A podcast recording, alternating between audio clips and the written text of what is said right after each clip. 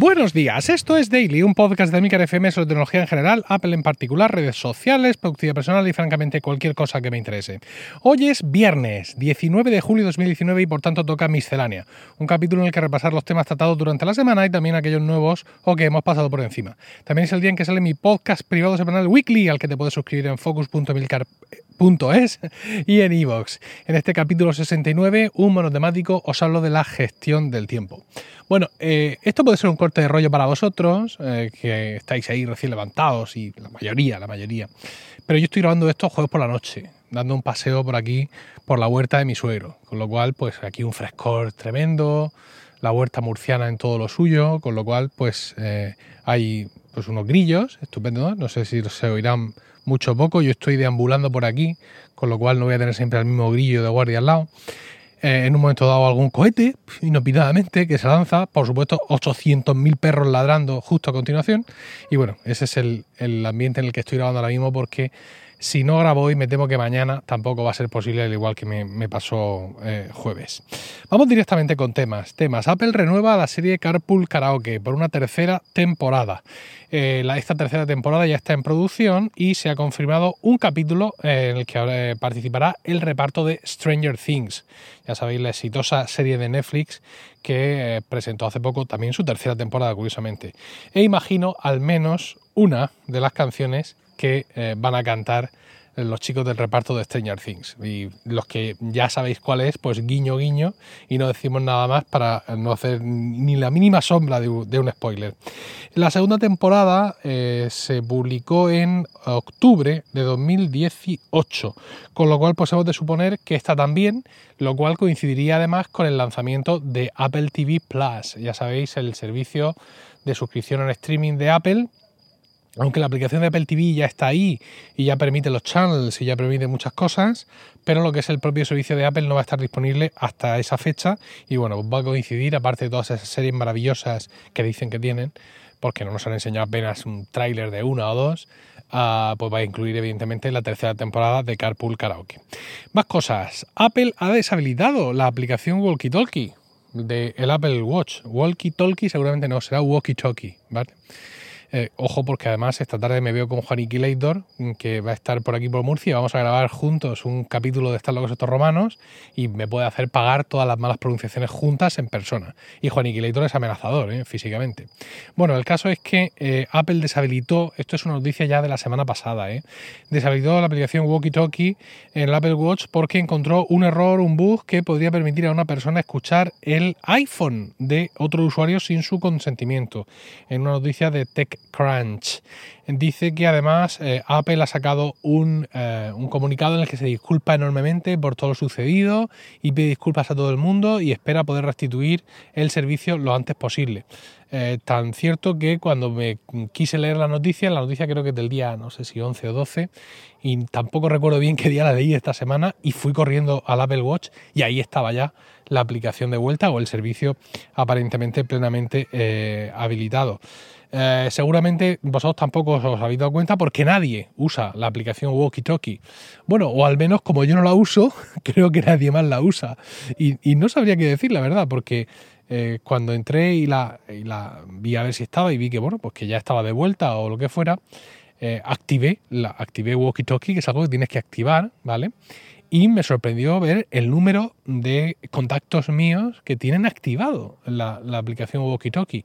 Entonces no sé si es pura dejadez o si es que realmente la usan muchísimo, porque esto tiene más peligro que un mono con una gilet. Quiero decir, la, aplicación Walkie Talkie, mm, para conservar su esencia de comunicación instantánea, no pregunta.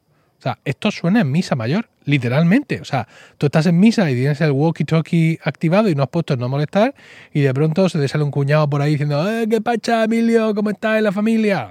O sea que, en fin, entonces, pues bueno, pues no sé. Eh, insisto, como yo no la uso, creo que nadie la usa. Así que si alguno de vosotros le da un uso habitual, original, frecuente o incluso muy productivo, espero ansiosos vuestros, vuestros comentarios. Bien, más cosas. La Apple Card, la tarjeta de crédito de Apple. Ya hemos hablado hasta la saciedad aquí en el Daily De que es un producto muy Estados Unidos, un producto muy para aquel mercado que encaja perfectamente con las carencias que tiene el mercado de tarjetas de crédito estadounidense y que ofrece muchas cosas que aquí pues prácticamente a todo el mundo o no entendemos cómo a ellos les puede maravillar. Bueno, parece ser que Apple podría eh, estar dispuesta y ser suficientemente flexible como para ofrecer a cada uno lo suyo, ¿no? Es decir, eh, extender la Apple Card por el mundo, evidentemente adaptando las características de la tarjeta a cada uno de los mercados, que son muy diferentes. Y decimos esto porque Apple ha hecho una solicitud de marca registrada en la Unión Europea. ¿Vale? Es decir, en todos los países que actualmente pertenecen a la Unión Europea y también en Hong Kong.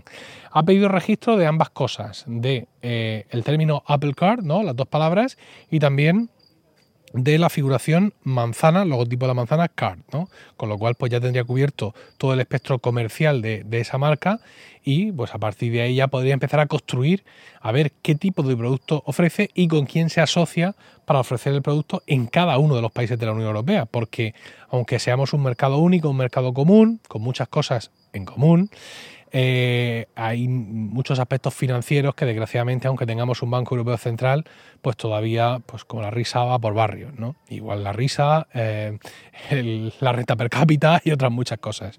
Entonces, pues efectivamente, Apple va a tener que sacar una Apple Card distinta para cada país de la Unión Europea con un partner distinto, al igual que allí tienen a no me acuerdo quién, pues aquí tendrán que buscarse también a sus colegas.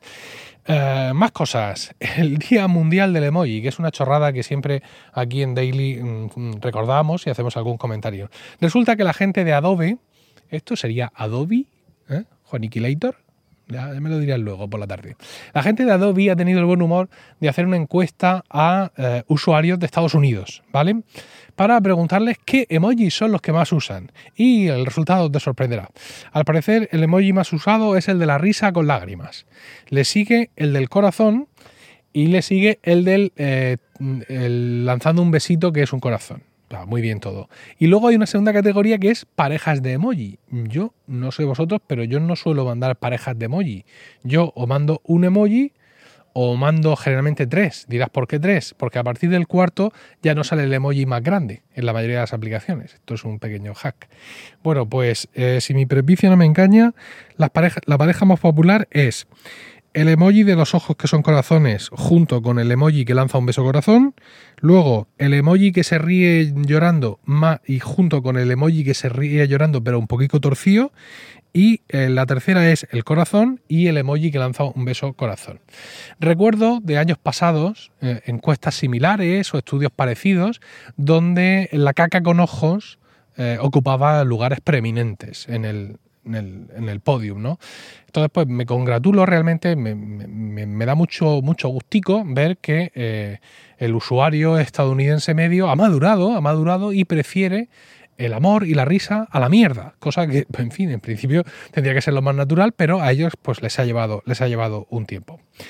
Eh, bien, más cosas que tenemos. Sí, tenemos algo más. Vamos a ver.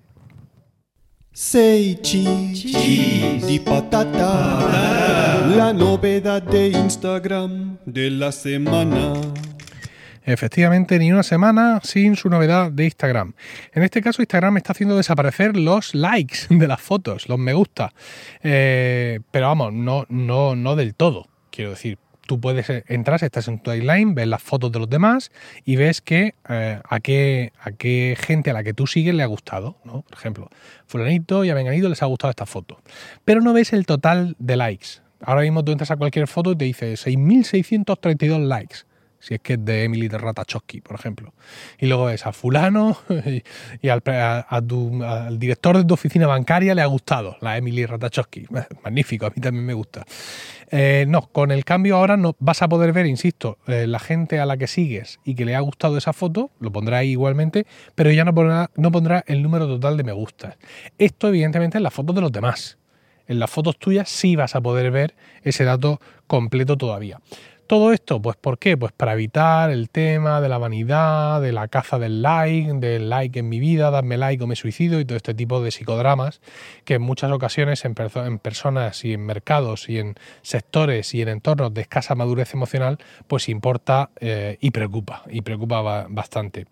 Esta noticia Instagram lo anunció el miércoles a través de su cuenta de Twitter e inicialmente era algo, una prueba que estaban aplicando parcialmente sobre algunos usuarios de Canadá.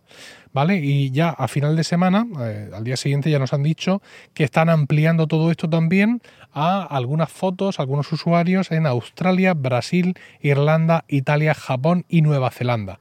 Con lo cual, pues si estáis en alguno de esos países, es posible que empecéis a dejar de ver el total de me gustas de mm, quizás no todas las fotos de momento, de algunas. Y bueno, pues va a haber también Instagram si esto favorece, por así decirlo, un tipo de conversación más interesante o, si disminuye el número de likes, porque muchas veces ves una foto y ves que tienes tantos likes y tú quieres sentirte parte de algo, de esa comunidad que le gusta esa foto de ese perro con un gorrito, ¿vale? Bueno, pues harán sus análisis y verán qué es lo que le interesa más al bolsillo de Mark Zuckerberg porque al final esto es lo que ellos van a, buscar, evidentemente.